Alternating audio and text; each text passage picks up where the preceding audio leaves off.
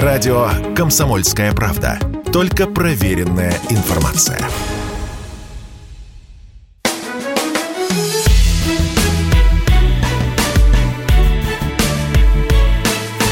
Бофт знает. Здравствуйте, друзья! В студии радио «Комсомольская правда» Иван Панкин. На связи со мной традиционный Георгий Бофт, известный российский журналист и политолог Георгий Георгиевич. Здравствуйте! Здравствуйте, Иван! Давайте про проклятых предателей поговорим. Как вы считаете, вообще нужно ли как-то поражать в правах тех, кто сбежал, скажем так, от спецоперации и после 24 февраля уехал из страны? Ну, вообще любым образом, даже таким незначительным, как ограничение в работе по удаленке. Я думаю, что нет. Потому что все граждане Российской Федерации, покуда они остаются гражданами Российской Федерации, имеют равные права. И поражать их в правах, а, в принципе, запрещает Конституция. Вот это касается не только а, уехавших, но это касается и так называемых иностранных агентов, которых ограничили в гражданских правах в каких-то а, местах местах, может быть, даже похлеще, чем врагов народа в сталинские времена. Над врагами народа э, тоже издевались, конечно, но, может быть, не таким изощренным способом. А в чем изощренность? Подождите, вы действительно такую очень строгую параллель проводите. Давайте, может, не будем именно с врагами народа сравнивать. Почему тем, не тем будем? вообще, ну, потому что тем реально запрещалось, это как минимум. Идти- Тем, и как идти- минимум и- жить в больших городах, постоянно гоняли из всех городов, говорили, А, нет, ну, тебе здесь нельзя, тут значит- тебе нельзя. У меня дедушка был репрессирован, я много чего знаю об этом. Да, Плюс тебе каждый в того, спину чтобы- плевал, тебе, твоей жене, твоим детям. Может, не будем сравнивать с врагами народа? До а? того, чтобы, до того, чтобы запрещать жить в больших городах, мы еще не дошли, конечно, но, в принципе, такими темпами, я думаю, скоро дойдем. Поэтому э, я думаю, что это э, вредное законодательство. Клеймить людей, э, как, значит, все равно, что желтую шестиконечную звезду им на спину ставить и так далее. А что касается вашего вопроса, то, конечно, чиновники, они чувствуют себя уязвленными в том, что вот от них какие-то люди сбежали, и они их не могут достать никак. А а они еще твари такие, продолжают, значит, э, получать деньги от работы на российские э, структуры. А, И на эти деньги имеют наглость, понимаете, жить в какой-нибудь Армении, Казахстане и так далее. Чиновники воспринимают этих людей как своих крепостных, которые должны жить э, по месту своей регистрации или прикрепления к земле, как раньше жили крестьяне, и не вякать. Вот. А Люди могли э, уехать не только от мобилизации.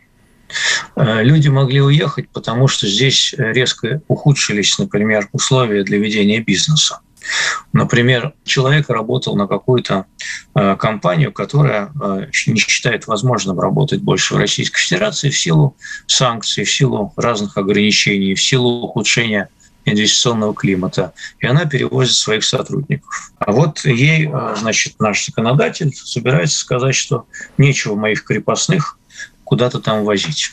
Они, конечно, пока оговаривают это тем, э, что, э, дескать, ограничения предполагаемые коснутся только тех, кто работает по вопросам, связанным там с компьютерной безопасностью, на госструктуры и так далее и тому подобное. Но я думаю, что это только начало а потом, а потом э, эти запреты будут расширяться, потому что э, какие-нибудь э, компании, даже частные, они будут говорить, а что это вот там в госструктурах такой порядок, давайте мы у себя там введем, например, там какой-нибудь «Газпром» также сразу поступит, или об этом говорят уже там в таких компаниях, как Норникель или Сбербанк. Нечего, нечего. Наши крепостные тоже должны сидеть дома. При этом, в общем, во всем мире же растет число людей, которые работают на удаленке. А тут Но не из других принцип. стран, но не из других стран. Но по удаленке, Почему? да. Но Почему? так как в России выросло это число, я думаю, да нигде бросьте, не вы, выросло. да бросьте вы, какие, да бросьте вы, перестаньте. Каких из других стран работают и не из других стран работают. А, Если э, там требуется присутствие в офисе там пару раз в неделю, то, конечно, работают из своей страны. Но э, если не требуется присутствие в офисе, то работают и из других стран. Ну, американцы работают из других стран, никого это не парит, э, потому что там не относятся к работникам как к крепостным. Итак, глава комитета по конституционному законодательству Совета Федерации, то бишь сенатор Андрей Клишес подтвердил разработку законопроекта, э, который предусматривает ограничения на дистанционную работу для россиян, покинувших страну. У меня к вам, как человеку въедливому, во всем разбирающемуся, такой вопрос. А сенатор Клишес как будет разделять уехавших-то? Там есть оговорки. А, там есть оговорки Э, которые там касаются пока некоторых отраслей, которые я уже перечислил. Э, ну, предполагается, что работодатель знает, где находится его сотрудник. И работодателям запретят иметь дело с такими сотрудниками, наложат какой-нибудь штраф там или так далее. Это легко все как раз осуществить. В чем вопрос? Смотрите. Говоря? Почему? Это, это легко установить. Страну покинула по разным данным от да. миллиона до трех-четырех человек. Я не думаю, что 3-4 миллиона. 2, я... 2 миллиона, допустим. Возьмем ну, 2. Возьмем... Хорошо, возьмем миллион. Да не хорошо. суть. Возьмем миллион. Да, хорошо, ну, да. просто, да, мы действительно не знаем точные цифры. Цифры разнятся. Пусть это будет миллион. Ну, допустим, а, предположим, 500 уехали, ну, просто потому что решили уехать. 500 реально сбежали от, грубо говоря, потенциальной мобилизации, хотя большинство из них вообще не подлежат э, никакой мобилизации, в армии не служили, и в армии нафиг не нужны, соответственно. Как сенатор Клиша собирается разбираться вот в этом нюансе? Кто сбежал от мобилизации, а кто просто так уехал, кого наказывать, а кого нет? Вот вопрос. Он же говорит, покинувших, покинувших ответ... страну, Ответ очень простой. Ответ очень простой. Сенатору Клишесу наплевать. Он никак не будет а, отличать, а, какие крепостные покинули его а, владения в связи с мобилизацией, а какие покинули в связи с другими обстоятельствами. Ему на это, грубо говоря, абсолютно насрать. Ну, в смысле, человек же имеет считает... право уехать. Я тоже вот этот момент не понимаю. А сенатор Клишес, а, а сенатор Клишес и же с ним считают, что крепостные не должны уезжать, а должны быть тут. А, поэтому а, я думаю, что все дело идет к тому, чтобы вообще закрыть границы. Может быть, это будет сделано не в этом году. Вот, и, до, этого быть, года осталось, до конца этого года осталось две недели просто. Да, ну, в этом году, может быть, и не успеют. А в следующем, может, и до этого дойдут. Нет, ну слушайте, если только какая-то угроза национальной безопасности будет, только в этом случае. А это будет объявлена угроза национальной безопасности, потому что слишком много людей убежало и некому работать. Вот вам и безопасность угрожается. При этом глава Комитета Госдумы по труду, социальной политике и делам ветеранов Ярослав Нилов заявил, что ему неизвестно разработки такого законопроекта, а вот Клишес подтверждает. Очень интересно, как это они друг с другом не коммуницируют в этом направлении. Тоже любопытный момент, не так? А... Клишес, э, я в данном случае верю Клишесу, который более осведомлен. Я думаю, что дело к этому идет. Он не, не, не то, что более осведомлен, он э, один из разработчиков, насколько я понимаю, этого законопроекта. Да. Ну вот. Он вообще автор, он вообще автор многих э, резонансных запретов.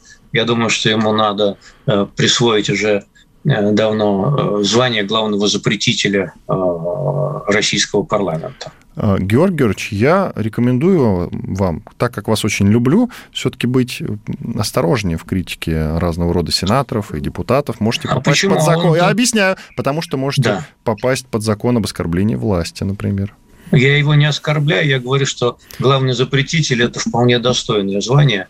Вот, в нем нет ничего оскорбительного. И когда, значит, э, он грудью встает своими запретами на страже национальной безопасности, так как он это понимает, это звание надо носить гордо. А вот тут, Георгий Георгиевич, вы не совсем правы, потому что... Почему? А в законе, может быть, и не прописано, что является оскорблением.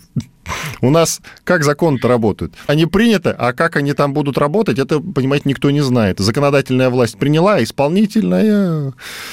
Что хочешь, что и делай. Вот посчитала исполнительная власть, что вы э, сенатора Клишеса оскорбили.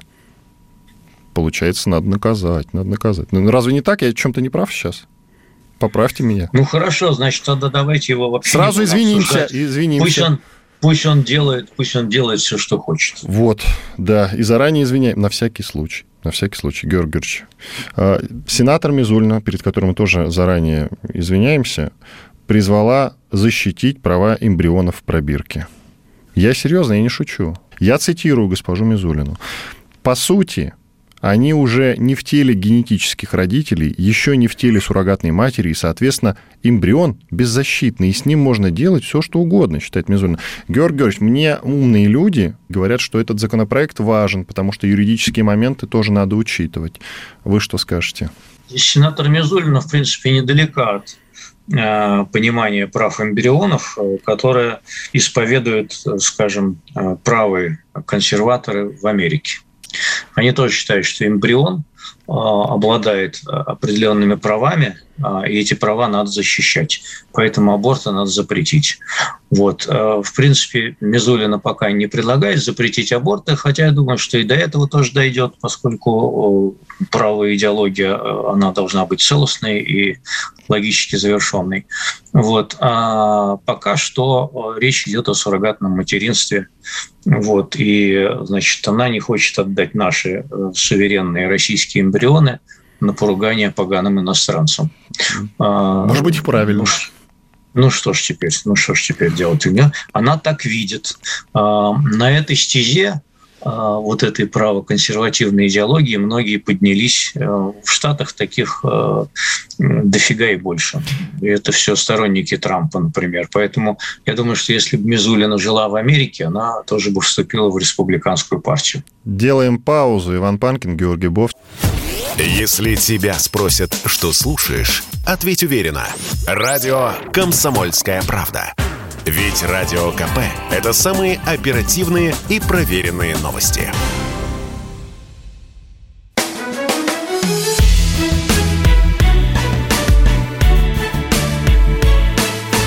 Бофт знает.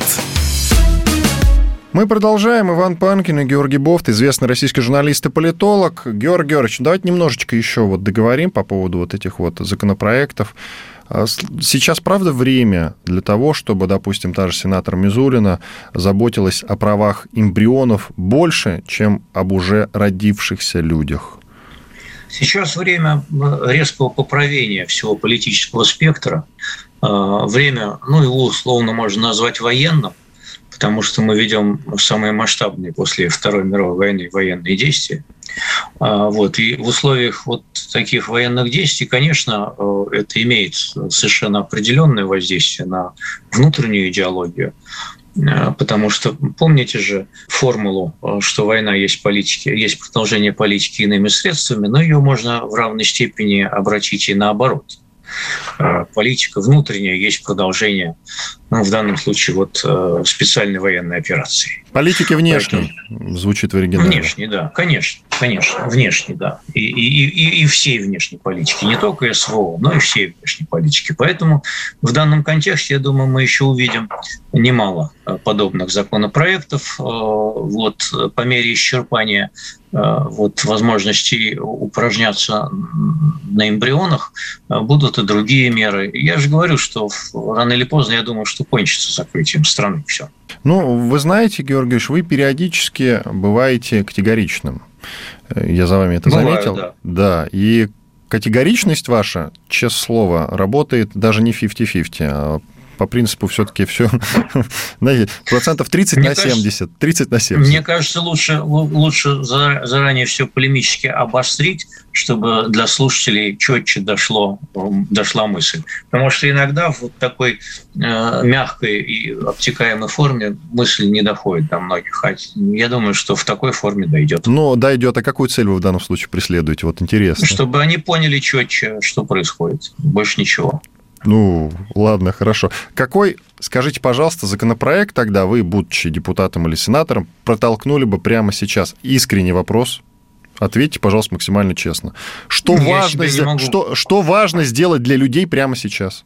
Ваша я инициатива. не могу себе представить, я не могу себе представить в роли э, сенатора или депутата в нынешнем. Но вы же были в политике, ну в самом деле. Ну как вы считаете? Ну я оттуда, я оттуда, слава богу, вовремя ушел. Как и... вы считаете, что нужно? Сейчас людям? Вот если говорить про экономику, я бы принял целый пакет законов, которые бы резко, ну, нечто вроде второго НЭП, а, которые бы резко а, а, облегчили ведение бизнеса, где-то, может быть, снизили налоги, резко бы усилили поддержку передовых отраслей, прежде всего компьютерной, полупроводниковой отрасли и так далее. В области социального обеспечения законы, конечно, напрашиваются, но проблема в том, что у страны не так много денег сейчас. У нее большие военные расходы. Это неизбежно в такой ситуации. А так, в принципе, в социальной сфере, так сказать, вещи какие-то напрашиваются. И необходимо, конечно, резко повысить авторитет образования, начиная со школьного.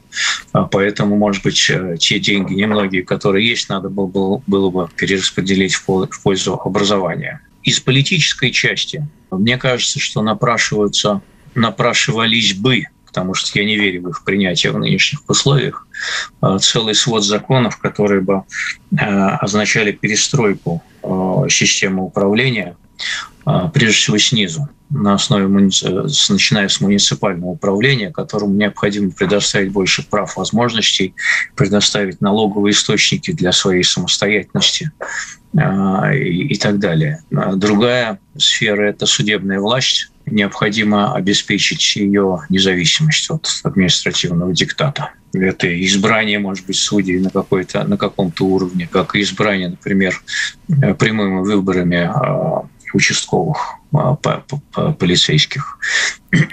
Ну, в общем, куча всего. И я бы сразу отменил все законы, которые касаются блокировки интернета. А, просто отменил бы все. И иностранных агентов. И, наконец, добрались до самого верха. Э, мне кажется, что можно было бы внести и конституционные поправки о том, чтобы вернуть ротацию высших эшелонов власти и вернуться к четырехлетнему сроку правления президента без права переизбираться третий раз. И подряд, и через срок тоже. Я уже пожалел, что спросил вас, честное слово. Не надо трогать. Ничего страшного. Не дышите на Ничего шедевр. Страшного. Гаранта трогать не надо. Гаранта трогать не надо. А я, не, я же не трогаю гаранта. Я же говорю, что я подчиняюсь полностью нынешней Конституции. Ее надо Да только хотели переписать ее только что. Нет, ну вы же, вы же меня спросили, что бы я сделал. Я бы э, предложил. Конституцию трогать я вас не просил, честно Почему? Слово. Почему? Конституция, Конституция периодически обновляется, и я уверен, что через какое-то количество лет, может быть, через 10, через 20, через 30, через 130, она снова обновится. Вот и все. Вы же меня спросили, чтобы я предложил. Предлагать-то не запрещено. Георгий Георгиевич, такой вопрос. Скажите, пожалуйста, вот у нас Конституция, она периодически... Была ранняя советская Конституция, потом при Сталине, да, ее чуть-чуть покорректировали, ну или там новый, я не помню нюансы. Потом она еще раз при ком-то из советских вождей э, редактировалась. И потом была Ельцинская конституция и конституция, которую можно назвать путинской. Но это уже какое-то количество раз мы с конституцией-то переписывались. Скажите, пожалуйста, как часто конституция переписывалась или корректировалась, допустим, у Соединенных Штатов Америки? Просто интересно. Там в нее внесены несколько десятков поправок. А, то есть регулярные, правильно понимаю? Ну как, последняя поправка, насколько я помню, была то ли в 60-х годах. О. Да, то есть уже полвека-то прошло. То есть у нас чаще? Ну, понимаете как, это неизбежно. Это неизбежно. Все-таки у нас э, происходит, происходила и происходит достаточно существенная трансформация и переход от советского строя, конечно, к нынешнему он был неизбежен. Вот. И я не считаю, что э, путинские поправки э, кардинально изменили Ельцинскую конституцию. Они ее существенно поправили, конечно, прежде всего в части Э, усиления президентской власти, но э, сильная президентская власть была заложена в Ельцинской конституции. И я, честно говоря, и не уверен, что в условиях трансформации, условиях перехода от одного строя к другому можно было бы осуществить на основе парламентской республики как некоторые предлагали, в частности, и Ходорковский предлагал. Э, я тоже считаю, что на период трансформации сильная президентская власть э, имеет свое оправдание, обоснование и так далее. Может быть, она у нас стала чересчур сильной, правда. Вот. И все равно я считаю, что какая-то ротация, конечно, была бы полезна. А, ну, принцип ротации заложить э, было бы полезно. Ротация власти вообще полезна. А, когда вы, э, как вы сами выразились, до людей пытались достучаться, вы радикальнее все-таки говорили. И обосновали это тем, что радикальная позиция позволяет лучше достучаться до аудитории. Но когда вы говорили про потенциальные законопроекты свои, вы уже это все говорили как-то мягко. А нас ведь могут слушать и законодатели. Почему же вы тогда так мягко-то об этом обо всем говорите? Во-первых, политика – это искусство возможного, а во-вторых, я все равно, ну, условно как бы предложил, потому что я же сказал, что я не мыслю себя в современной политике вообще. Вот. А чисто гипотетически я предложил вещи, которые абсолютно непроходные в нынешнем парламенте. Просто вообще ни в какой своей части не проходные. Вообще. Поэтому ничего из этого принято не будет. Идем дальше. Давайте уже по международке пройдемся. К тому же продолжают нам эти проклятые американцы гадости делать палки в колеса вставлять. В Палату представителей США внесли резолюцию с призывом добиться исключения России из Совета Безопасности ООН. А исключение из Совета Безопасности ООН это же немножечко важнее, чем просто исключение из ООН. Я правильно понимаю? Да, конечно, это такая жесткая штука. Это вот это вот дойдет э, до непосредственно того, что нас исключат оттуда или нет? Как вы считаете? Тяжелый вопрос, потому что на самом деле Советский Союз был одним из основателей э, Организации Объединенных Наций. И в уставе ООН, в принципе, есть на самом деле разные мнения по этому поводу. Вот одна точка зрения э, которой придерживается и наши политики, она состоит в том, что в уставе ООН не предусмотрено никаких возможностей вообще для того, чтобы постоянный член Совета Безопасности был исключен из Совета Безопасности, лишен права вето и так далее и тому подобное. Есть другая точка зрения. Я не уверен насчет того, что она, так сказать, правильная, но она и существует. Вот, она существует, и э, если упрощенно, то она состоит в том, что все это можно провести через Генеральную Ассамблею. А собрать Генеральную Ассамблею и проголосовать и в том числе внести и, а, так сказать, какие-то поправки в устав там и так далее. Потому что будет признано, что в нынешнем виде он пришла к кризису, ее нужно реформировать. И путем цепочки голосований а, привести де-факто к такому а, результату. Ну, например, представим себе, что вот собралась Генассамблея, и там под 200 стран, и из них, значит, там где-то 180, 160, 150 проголосовали за этот вопрос. Вот что дальше будет трудно сказать, потому что, с одной стороны, можно сидеть в Совете Безопасности и игнорировать это голосование. С другой стороны, все-таки Генеральная Ассамблея, даже по уставу ООН, имеет достаточно большой вес. И э, принимаемые ей резолюции в обход Совета Безопасности, некоторые, они имеют силу. Ну, если вообще можно говорить о том, что вообще решение ООН имеет какую-то силу. Поэтому а, вот есть такая точка зрения. Я не знаю, потому что это, конечно, радикальная мера, крайняя мера. И я пока не уверен, честно говоря, что администрация США даст ход этой резолюции. Иван Панкин, Георгий Бов. Радио «Комсомольская правда». Никаких фейков, только правда.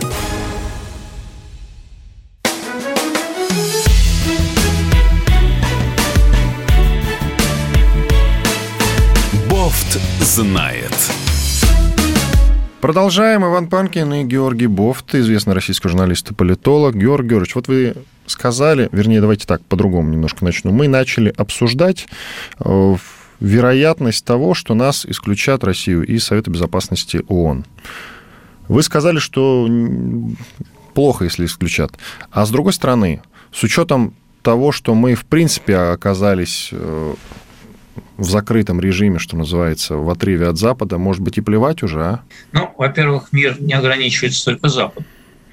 А, это раз. А, Но ну, остальной мир к нам относится более-менее ровно же. Мы же понимаем, да, откуда остальной мир ветер относится, от, остальной мир относится к нам в лучшем случае нейтрально, скажем так. И остальной мир занимает, знаете, какую позицию? Вот а, а, на гладиаторской арене бьются значит, непримиримые враги.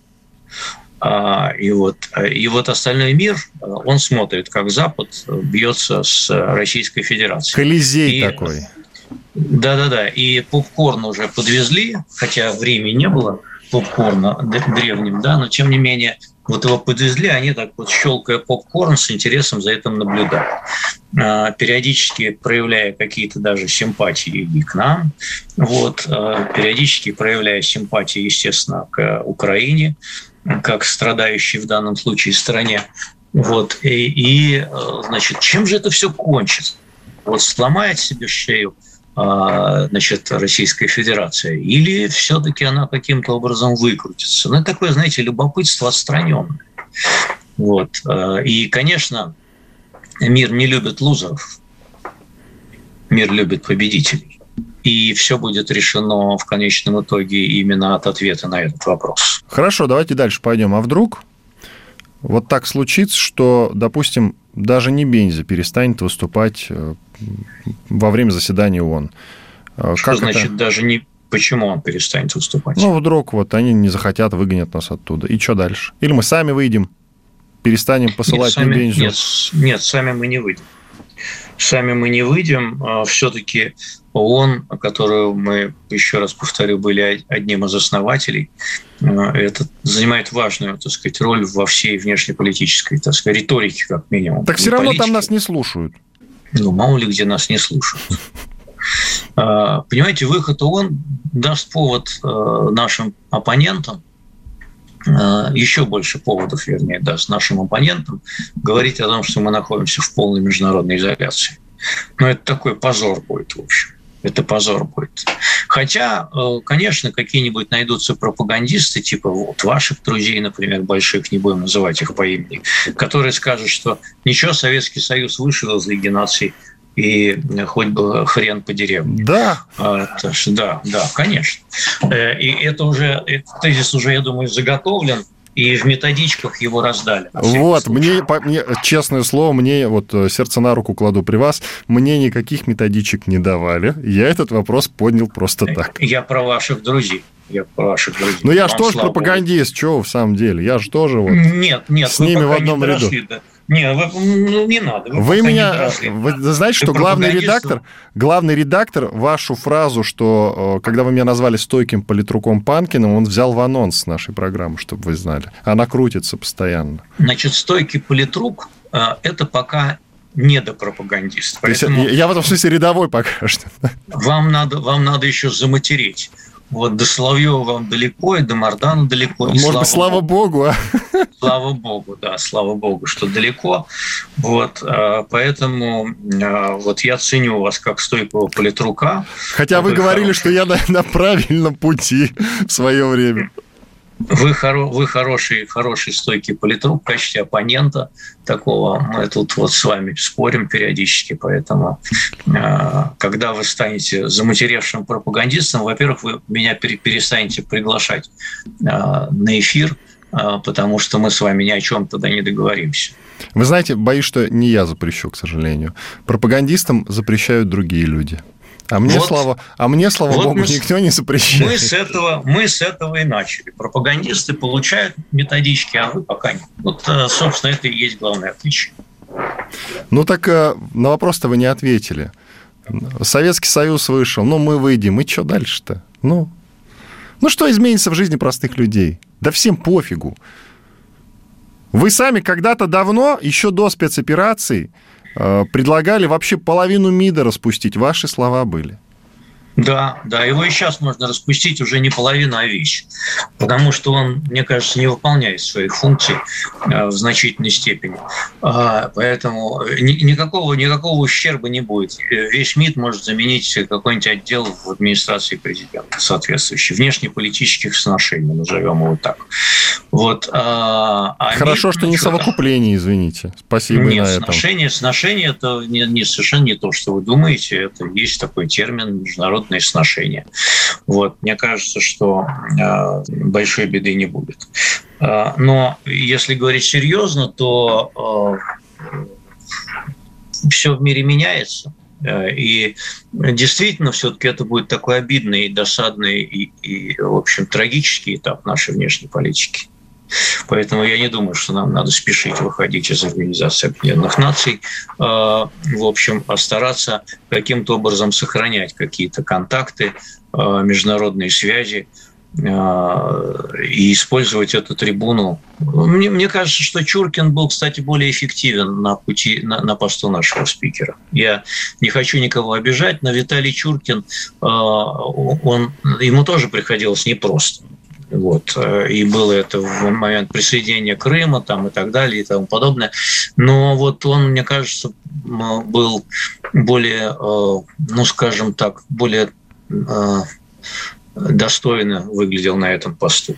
Я... Мне, кажется, мне кажется, он был более удачной кандидатурой, э, более удачной фигурой на этом посту. Чем не Бенза вы имеете в виду? Да. Мне не Бенза да. искренне и с самого начала очень нравится. Я не готов и не берусь его сравнивать с Чуркиным, но мне, как он говорит, что он говорит, манера речи мне нравится очень, честно. Абсолютно искренне. А мне нет.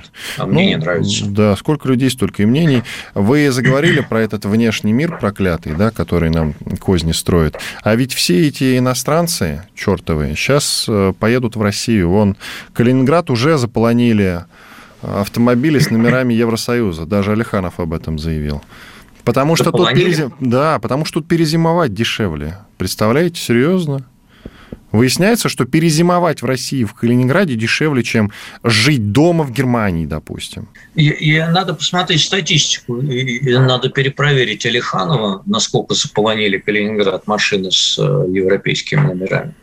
Вот, пока я не могу ни подтвердить, ни опровергнуть эту информацию, э, нужна объективная статистика. Слушайте, но все-таки Алиханов может... один из лучших губернаторов России. Э, он неплохой губернатор, я согласен, да.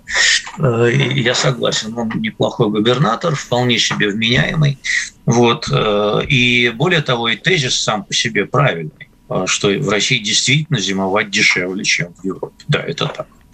Вот. Насколько так сказать, люди берут на себя политические риски определенные, потому что, ну хорошо, ты приехал из Европы, но у тебя же даже карточки нет, которые тут работают. А, Все очень просто. Банк как? не хочется рекламировать. Банк имени человека, который отказался от российского гражданства и уехал за рубеж. Вот. Да ладно, банк Тиньков. Его да. завести, его, э, карту его завести очень легко. Все. Иностранцу. Иностранцу. Ну, для этого нужно принять такое долгосрочное решение. То есть это люди, значит, едут не, не, не на 2-3 месяца.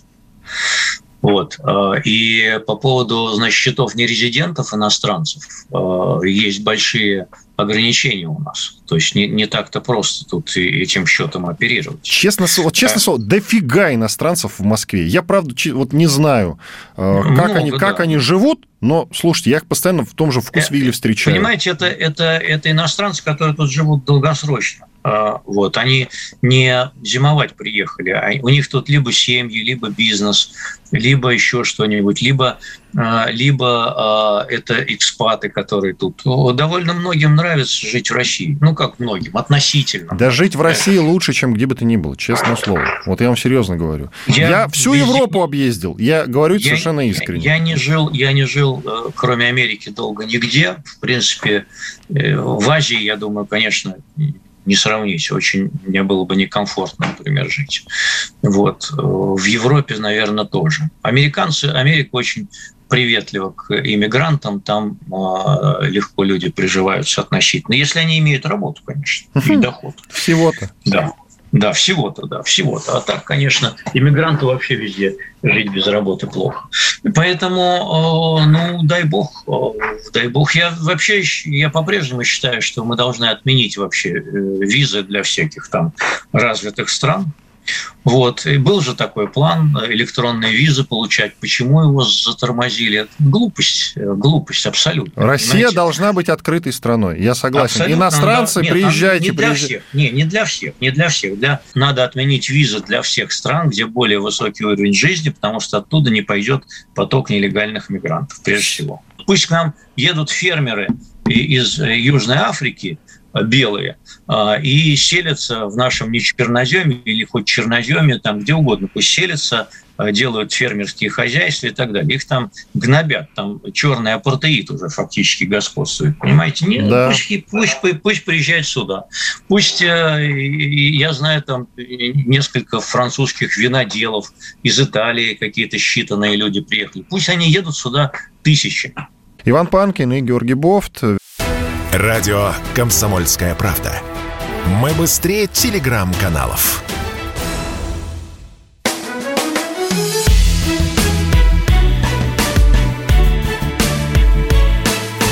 Бофт знает. Иван Панкин и Георгий Бост, известный российский журналист и политолог, четвертая часть нашего разговора. Георгий Георгиевич, вы не поверите, есть запрос от наших слушателей, периодически отвечаю э, людям, которые спрашивают то в Телеграмах, то во Вконтакте, то в Ютьюбе, в чатике или в комментах, просят вас комментировать спецоперацию. Я им отвечаю, что Георгий Георгиевич не военный эксперт, не любит эту тему э, в целом, поэтому... Но многие настаивают, и я подумал, как это сделать. Они, Есть... наверное, хотят, чтобы меня посадили, наконец. Не знаю. Кстати, да, версия интересная. Но у них ничего не получится у них ничего не получится. Есть же политические решения, связанные с СВО. Вот смотрите, долго муссировалась тема, что американцы могут послать свою знаменитую систему ПВО под названием Patriot, и это сильно переломит ход боевых действий на Украине. Вы как считаете? Во-первых, до этого пока не дошло. Все это пока только обсуждается. Хотя, конечно, теневым образом, может, уже и отправляется. Но как политическое решение американцев, которые долго колебались до этого, посылать, не посылать. Как вы его оцениваете? Это именно политическое решение. Конечно, это будет э, новый шаг по пути эскалации конфликта, потому что система ПВО «Патриот», которая, если она будет предоставлена в значительных количествах, э, сможет э, повысить эффективность действий ПВО Украины – по отражению э, ракетно-бомбовых, ракетных, ракетных э, ударов. Как это оправдывают они? Оправдывают, что, дескать, вот мы наносим удары по инфраструктуре, российская армия наносит инфраструктуре, надо эту инфраструктуру защитить. Но на деле же, конечно, ПВО будет использоваться не только для защиты объектов инфраструктуры, но и воинских частей украинских вооруженных сил. Вот, э, поэтому, ну, в военной тактике, на мой как бы, взгляд абсолютного непрофессионала, всякое усиление обороны, оно означает в целом усиление военных позиций противника. Почему они долго колебались? Вот вопрос. История э, военной помощи Украине в, этой, в этих военных действиях, она показывает, что э, поначалу существовавшие колебания или возражения против предоставления тех или иных видов вооружений, назовем их ударными вооружениями, они постепенно снимались. И постепенно шло именно повышение, так сказать, вот, э, уровня предоставляемых вооружений. Э, помните ведь, сейчас уже смешно об этом вспоминать, слушайте, администрация Трампа и администрация Байдена вообще, э, ну, Трамп этот вопрос решил, конечно, именно он, да, но поначалу ведь в прошлом году были это какие жуткие дебаты, предоставлять ли э, ВСУ Джавелины, да, эти противотанковые ракеты. Смешно сейчас вспоминать, что такое за Джавелин, по сравнению с тем, что уже предоставлено. Вот это вот такая логика. Поэтому я уверен – что рано или поздно ПВО «Патриот» будет предоставлено Украине. А еще недавно, понимаете, когда? Весной Польша говорила, что надо отдать МиГ-29 Украине. А, Байден сказал нет тогда. Сейчас Словакия ведет речь о передаче этих самолетов. А, это уже не табу. Также будет и с «Патриот». И вообще я, так сказать, вам могу дать более далекий прогноз. А, потому что вот если исходить из этой логики, того, как Запад наращивает помощь Украине, то рано или поздно, если военные действия продлятся несколько лет, дело дойдет до прямого вмешательства НАТО в военный конфликт. Я в этом тоже абсолютно уверен. Это вопрос сроков. По этому поводу я часто общаюсь с, военным экспер... с военными экспертами, они говорят так, НАТО уже воюет против нас на Украине. Уже. Поляки вовсю. Именно что вовсю. Поэтому, по сути, по сути, ваш прогноз уже сбылся, Георгий Георгиевич. Просто я они не, раздел... не делают это не официально, скажем так. Я не разделяю, я не разделяю это мнение военных экспертов. А, а, это все равно, что как во время пропагандистских ток-шоу говорят, что мы воюем со всем НАТО. Мы пока не воюем со всем НАТО. А, мы воюем с э, вооружениями, которые предоставляет НАТО. Наверняка там есть военные советники, и там есть наемники, как мы знаем. Но наемники – это не э, регулярные э, части польской армии нерегулярные части польской армии. Значит, регулярные части польской армии там не воюют. Поэтому пусть они не тревожат своими трелями этот, этот воздух. Наемники – это не Э, значит, потому что есть наемники из Беларуси, понимаете, и что? Что там, Белоруссия воюет, что ли? Ну, есть, и что дальше? Про белорусских наемников я не слышал, что про грузинских много. Есть, есть, есть. Там, там даже есть какое-то э, формирование, не знаю, насколько оно большое, которое сформировано из тех, кого э, ВСУ называют добровольцами из Беларуси. Ну, они могут получать за это деньги. Очень важное заявление собираются сделать, по крайней мере, наш любимый с вами журнал «Политико» пишет об этом. Очень важное заявление будет сделано ЕС и США. Они собираются выпустить заявление, простите за тавтологию, с призывом к России, внимание, покинуть Украину. Вовремя. Ну и что? Ну, это, это уже я не, не знаю. И, и, и что дальше? Вот я не знаю, что, что дальше? дальше. Зачем они это делают сейчас? Нет, после этого заявления, после этого заявления следует уточняющий вопрос. А то что? Вот! Вроде не глупые люди если, там сидят. Если ответа на вопрос «а то, что нет», тогда это заявление, оно как бы провисает. А зачем они сейчас, вот уж скоро как год ну, идут слушайте, боевые действия, призывы, они выступают с заявлением, ребят, давайте призывы, заканчивать. Нет, эти призывы, они звучат периодически. А, призывы звучат э, периодически не только от там, Америки, и э, Франция тоже выступала с аналогичными призывами, и Евросоюз выступал. Ну, пока эти призывы, они не имеют никакого продолжения, поэтому Э, я думаю, что они останутся без ответа. И, впрочем, ответ уже был. Песков сказал тут на днях, что нет никакой речи о том, чтобы вывести российские войска из Украины. А у меня важная новость. Я прошу, чтобы вы ее растолковали. Наш премьер Мишустин назначил ну, нового главу Фонда пенсионного и социального страхования. Им стал Сергей Черков, возможно, Чирков, извините, если что, до этого занимавший должность временно исполняющего обязанности председателя правления Пенсионного фонда России.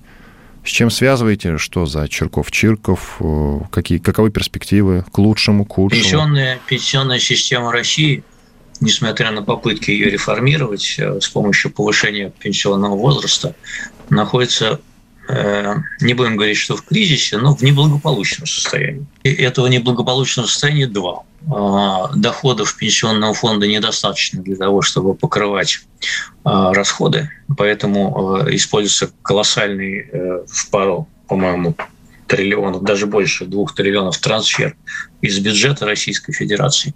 Но у меня есть по этому поводу гораздо более радикальная мысль, предложение. Я бы его вообще нафиг э, э, упразднил. И э, деньги просто на пенсии платил бы из бюджета. Что, собственно, сейчас и происходит. Вот. А всем, кто хочет накопить себе на пристойную пенсию, предложил бы путь индивидуальных пенсионных накоплений. Вот. А для того, чтобы администрировать индивидуальные пенсионные накопления, вовсе не нужен никакой пенсионный фонд с его зданиями, аппаратом и прочей ерундой. А, значит, э, у нас не было раньше пенсионного фонда, и пенсии платили. Вот и можно его и сейчас сделать, чтобы его не было. Поэтому, если его туда отправили, этого человека чудного, для того, чтобы это все похоронить, то и слава богу. Как могильщик, наверное, он справится. А если, чтобы что-то из него еще сделать, что я пока не вижу никаких вариантов его спасения благостного этого пенсионного фонда. Ну, кстати, действительно же, как вы помните, упразднили комитет по туризму или министер... министерство по туризму уже упразднили, да, вот относительно недавно. И никто да? не заметил. И никто да. не заметил. Скажите, зачем тогда держит пенсионный фонд? Есть у вас какие-то версии на этот счет? если так все классно, да, если так все классно и выгодно, как вы рассказываете. Нет, подожди, это были такие мечты изначально, что вот пенсионный фонд, он будет заниматься приумножением пенсионных денег – вкладывать их в какие-то там голубые фишки, там ценные бумаги, регулировать всякие вот, э, так сказать, благостные дела и так далее. Но поскольку вот все это уже рухнуло э, давно и, мне кажется, надолго, то какой смысл его держать-то? Не, не нужен ничего уже. Не нужен пенсионный фонд. А вот эта телега, извините, пожалуйста, про так называемый, или это был фейк, Е-баллы, это правда или нет? Это можно делать без э, того, чтобы был пенсионный фонд. Вот. Э, отчисления, которые делают налоговые э, граждане в ну, так называемые, от зарплаты, то, что у них там вычитают, вот, это можно подсчитать же с помощью компьютера. Зачем для этого держать огромный аппарат? Электронные баллы, а, они были придуманы для того, чтобы а, каким-то образом увязать ваши текущие доходы с тем, сколько вы предположительно будете получать пенсию. А, никакого отношения к реальности и к тому, как в реальности зачисляют, начисляют пенсии, когда человек выходит на пенсию, они, они не имеют. Пенсии начисляют, исходя из каких-то умозрительных заключений, совершенно людям непонятных по-прежнему. Вот. Э, и те, кто всю жизнь работал в белую, получал большую зарплату, и те, кто работал в серую и получал официальную маленькую зарплату, они получают пенсии примерно одинаковые. Плюс-минус там несколько тысяч. Это куром насмех все. Но название, согласитесь, могли придумать и поинтереснее какое-то. Не такое привлекательное, как Е-баллы, ну, это вульгарное же выражение, официальное название там другое. Вообще, наши бы законодатели вот задумались, наконец, в какой-то веке действительно о нуждах людей. Я предлагаю на этом и закончить наш замечательный веселый выпуск. Иван Панкин и Георгий Бофт, известный российский журналист и политолог. Всего вам доброго. Были здесь, остались довольны, да. До свидания. Бофт знает.